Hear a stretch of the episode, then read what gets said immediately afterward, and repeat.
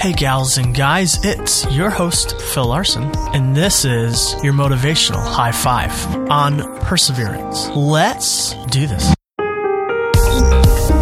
Welcome to the short motivational show where we have five minutes to try to get some motivation. Um, this show works great at the beginning of a day, uh, about once per day. Because the idea of doing it once per day is, is, giving us a mantra at the end that we can repeat to really rewire our brains, as supported by science. But in order to get there, we hash out something about life, something that we all have to deal with, or something that we could train ourselves to do better. And today is perseverance. Perseverance plays the long game. The perseverant person does not get distracted by the short term pleasures of the immediate life around you. But their focus is on the long term goal in which you have to suspend those short term pleasures to get to. Imagine with me, if you will, a scenario in which I'm about to explain to you. And if you're vegetarian or vegan, I'm sorry, try to figure out an application to your life that this relates to. But you wake up and you want steak. You want just a juicy, good steak. And so you plan that you're going to go to a nice steakhouse for dinner and partake in that. But the plans for the day was to go to a fair.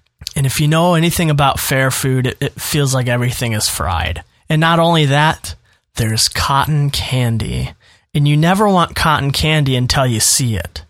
And so you see cotton candy throughout the day and you go, ah, I could have that cotton candy. It looks so fluffy and delicious, and I want cotton candy right now. But you remind yourself of the bigger goal of steak because you know, and I know, and I have experiences when I've given in to cotton candy, and I never feel good afterwards. I, I always feel like, you know, the sugar high and then crash, and my stomach doesn't feel well. Perseverance is putting aside and suspending the short term pleasures for the long term goal the better thing, the thing that you actually want when you remind yourself of who you are. You want steak. And it applies. It applies um, especially to relationships you know, perseverance in relationship over time, when looked back on, is seen as loyalty. And loyalty is this highest of virtue. If someone's been in a marriage for decades, they're going to mention that in a speaking opportunity. And what usually happens, as you guys have seen probably, is that the whole place applauds. It's a high virtue that deep inside us, we, we all want to attain. And unfortunately, sometimes that's that's not possible if one person in the marriage is already checked out, even though the other one wants to be in it. But the truth is that desire to persevere in relationship, that is a good desire if you have that inside of you. And it's something that you should reach for.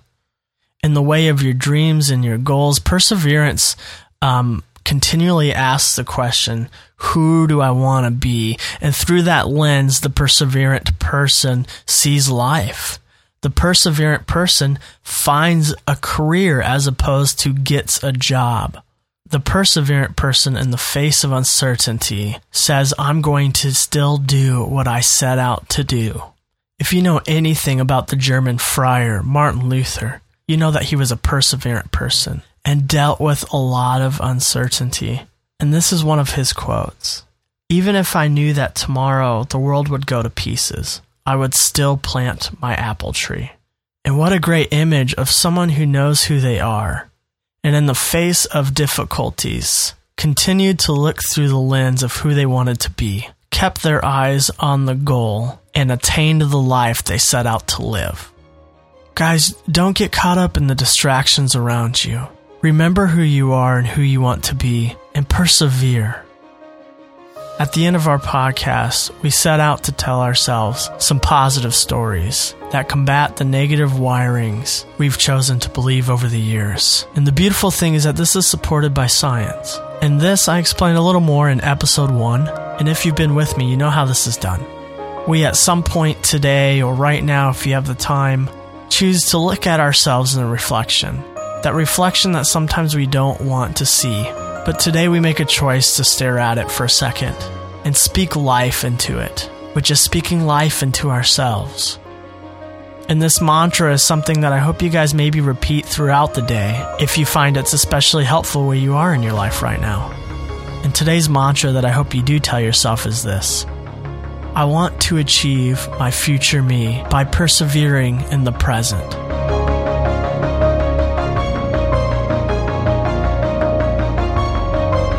Again, it's it's about suspending the short-term pleasures for the long term goal. And the long term goal may be a lofty one, but it's a worthy one. It's the one people remember after you're gone. It's the one that leaves a legacy. And you can do it, and it starts with you.